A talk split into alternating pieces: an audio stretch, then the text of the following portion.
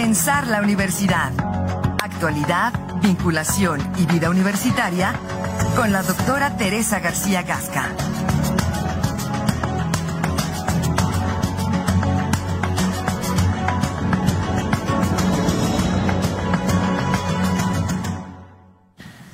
de la mañana ya con 35 minutos. Es momento de la participación de la doctora Teresa García Gasca, que está con nosotros aquí en el estudio de presencia universitaria.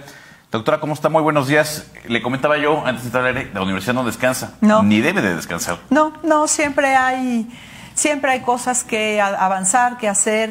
Eh, asuntos que atender y lo hacemos con mucho gusto y aquí estamos este, más tranquilos, ¿no? Siempre los días, los días festivos bajan un poquito la presión y se trabaja a gusto. Pero aquí estamos como todas las semanas en Sí, ya, iniciando nuestro mes de noviembre, ya prácticamente al final del año, prácticamente. Bueno, pues muy buenos días, Alfredo Marco. Eh, hoy les quiero platicar de un pendiente que teníamos eh, y que, bueno, no habíamos podido trabajar este, este, este tema porque necesitábamos de la aprobación del Consejo Universitario sobre el presupuesto estatal. Entonces voy a platicarles un poquito cómo queda la, eh, la propuesta de la Universidad Autónoma de Querétaro para el presupuesto del Estado, no solamente para el 2022, estamos haciendo una propuesta del 2022 al 2027 con la intención de alcanzar el peso a peso que ordena la ley para la corresponsabilidad del presupuesto de las universidades. Entonces traigo también aquí algunos, algunas imágenes que nos puedan ayudar a ser un poquito más claros en la presentación. Mira, en esta primera gráfica de dos líneas, una línea azul que representa el histórico del presupuesto federal del 2002 al 2022 y una eh, línea naranja que representa el subsidio estatal igualmente del 2002 al 2022, prácticamente 20 años. Ahí se resumen en esa gráfica con vaivenes. No había como tal, si ustedes se dan cuenta, hay años en donde el subsidio federal está hasta el suelo y el subsidio estatal está mejor, y entonces no había como tal una estrategia. No había paridad. Ya, no había paridad ni, ni un plan estratégico para, para, que los subsidios de las universidades fueran suficientes en corresponsabilidad, incluso con la propia universidad. Y bueno, eh, en, en, el 2016 ahí se ve una disminución de ambos igualititos, llegan al, al, al mismo punto. En el 2016 se da un recorte a educación superior, ciencia y tecnología muy drástico pasábamos del 10.3 y del 10. sí, del 10.3 estatal y, y, federal, ahí estaban 50-50 justamente, por lo menos en porcentajes, no en cantidades, pero sí en porcentajes, y disminuyen ambos al 3.1.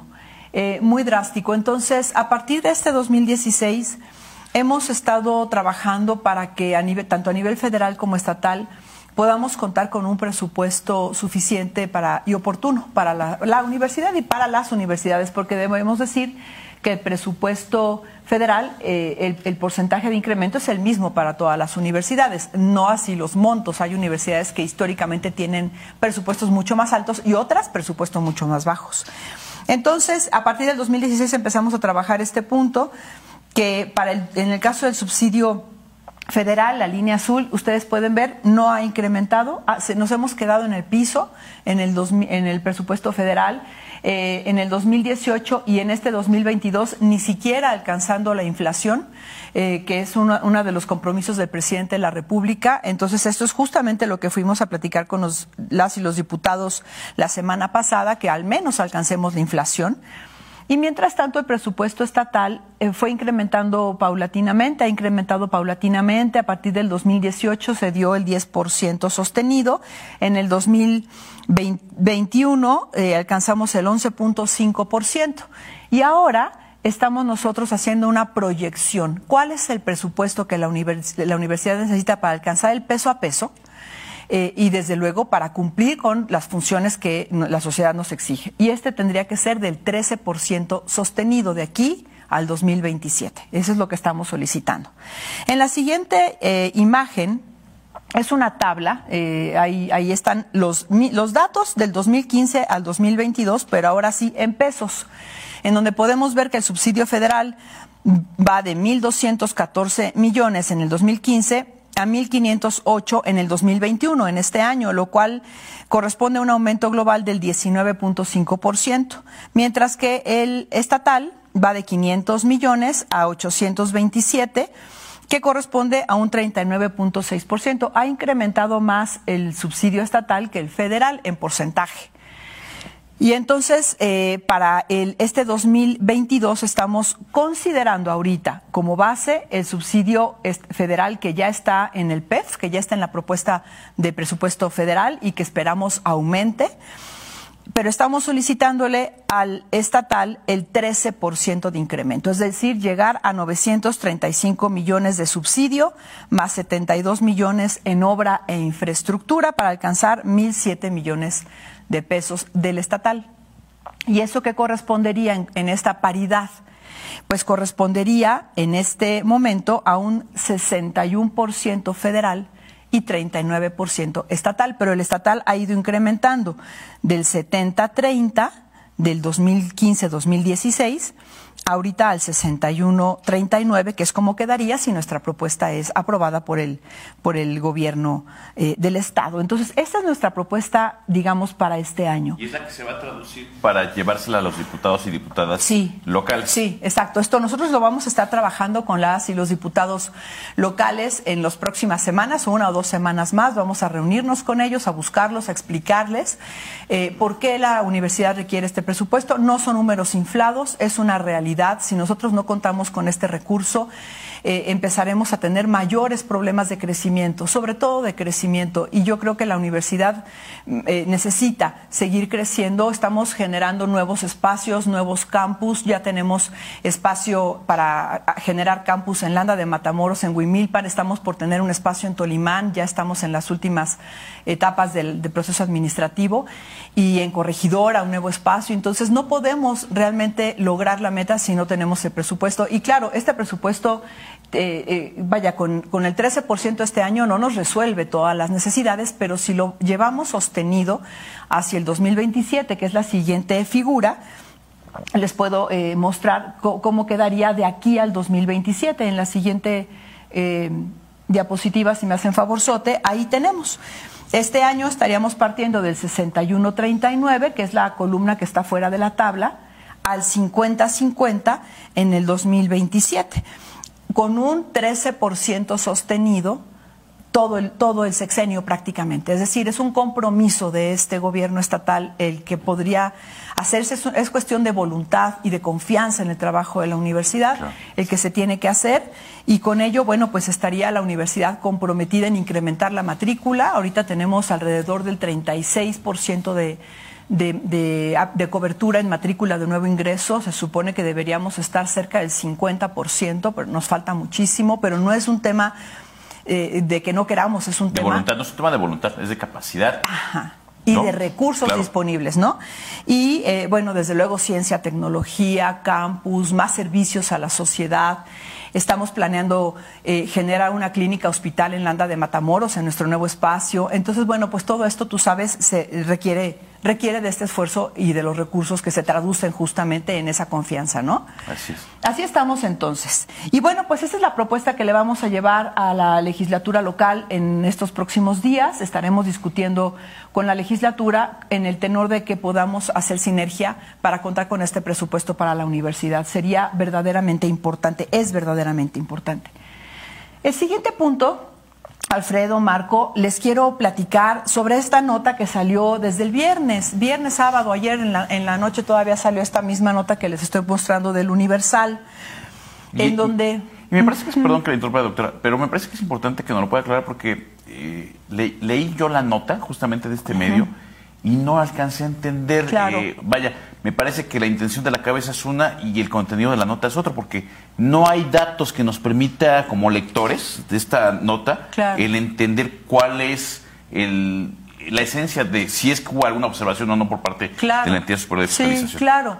Eh, sí, ciertamente los encabezados suelen ser un poco exagerados, por decirlo, eh, o, no, o, no reflejan. Eh, no coincide con, con, el contenido de la nota. Sí, esa sería una, una llamada que les haríamos siempre a los editores, porque es importante que los encabezados reflejen el contenido y sobre todo que se informe, que se informe a la ciudadanía. Eh, yo agradezco a todas las personas que me contactaron para preguntarme, ¿no? Porque, con preocupación, porque pareciera ser que debemos regresar ese recurso. No, a ver.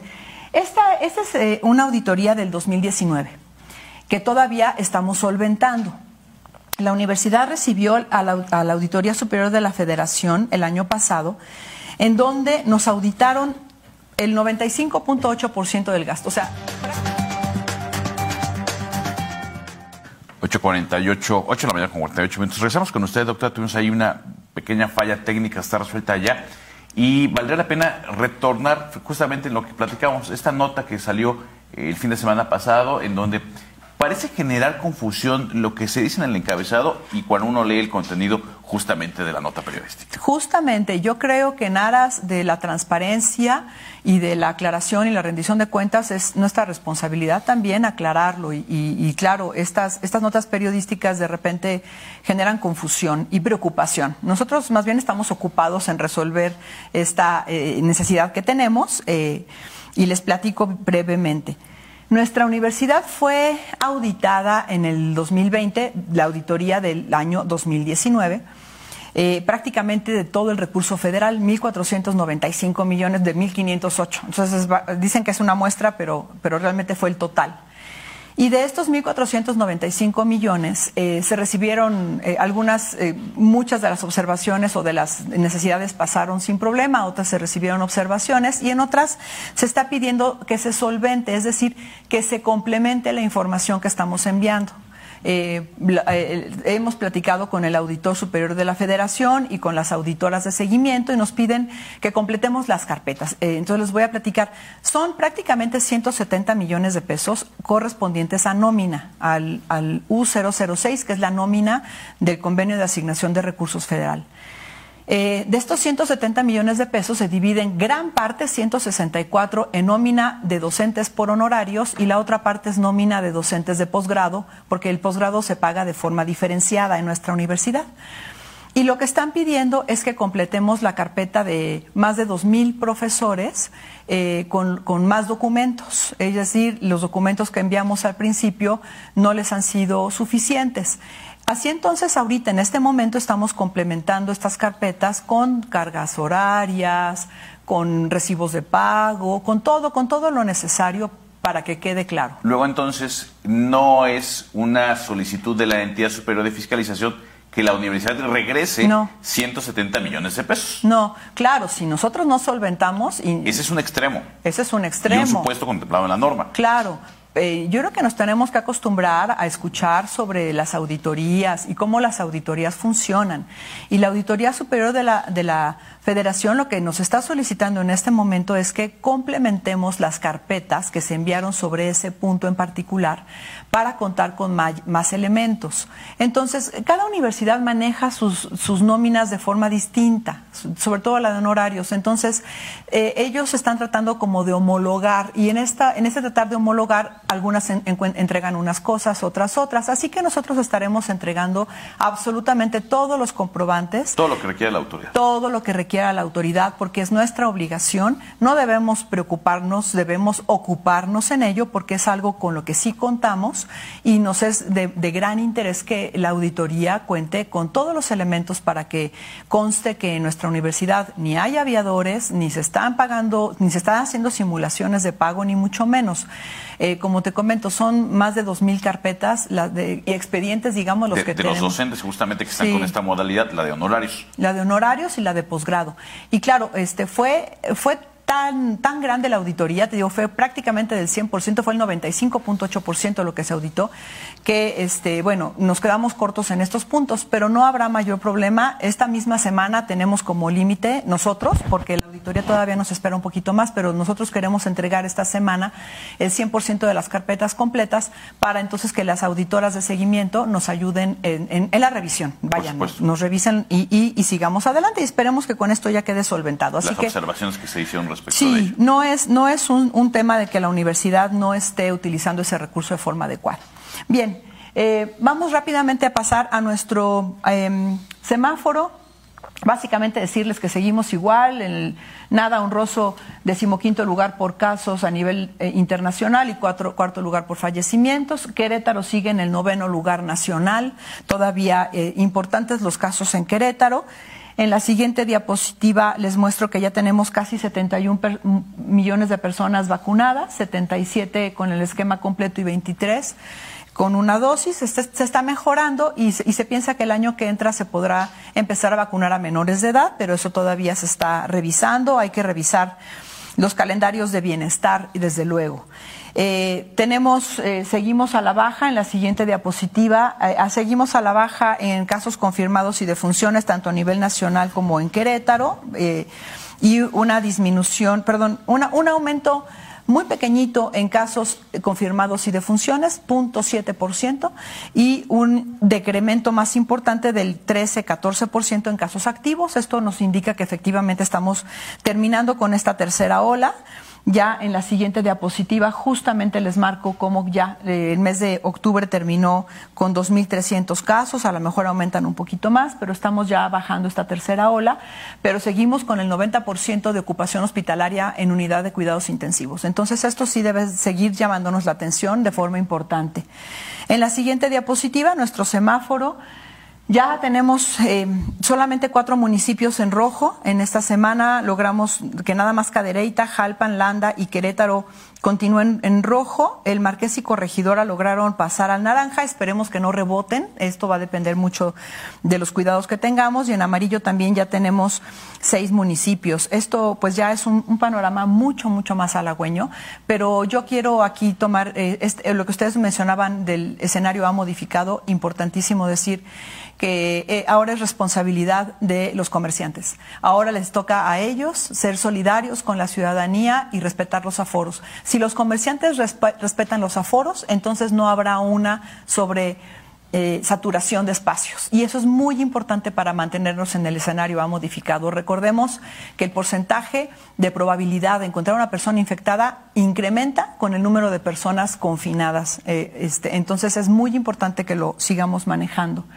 Y finalmente decir que en la siguiente y última que estamos pues ya nosotros recordarle a nuestra comunidad que estamos en un proceso de reactivación, no de reincorporación formal, porque eso llegará el próximo semestre, pero sí de reactivación. Ya 10 unidades académicas tienen actividades presenciales, solamente cuatro facultades están en proceso de iniciarlas. Y así que, bueno, pues estén muy pendientes de las actividades que en sus facultades y en la preparatoria les estarán informando sobre, eh, sobre la presencialidad en, en lo que resta este semestre.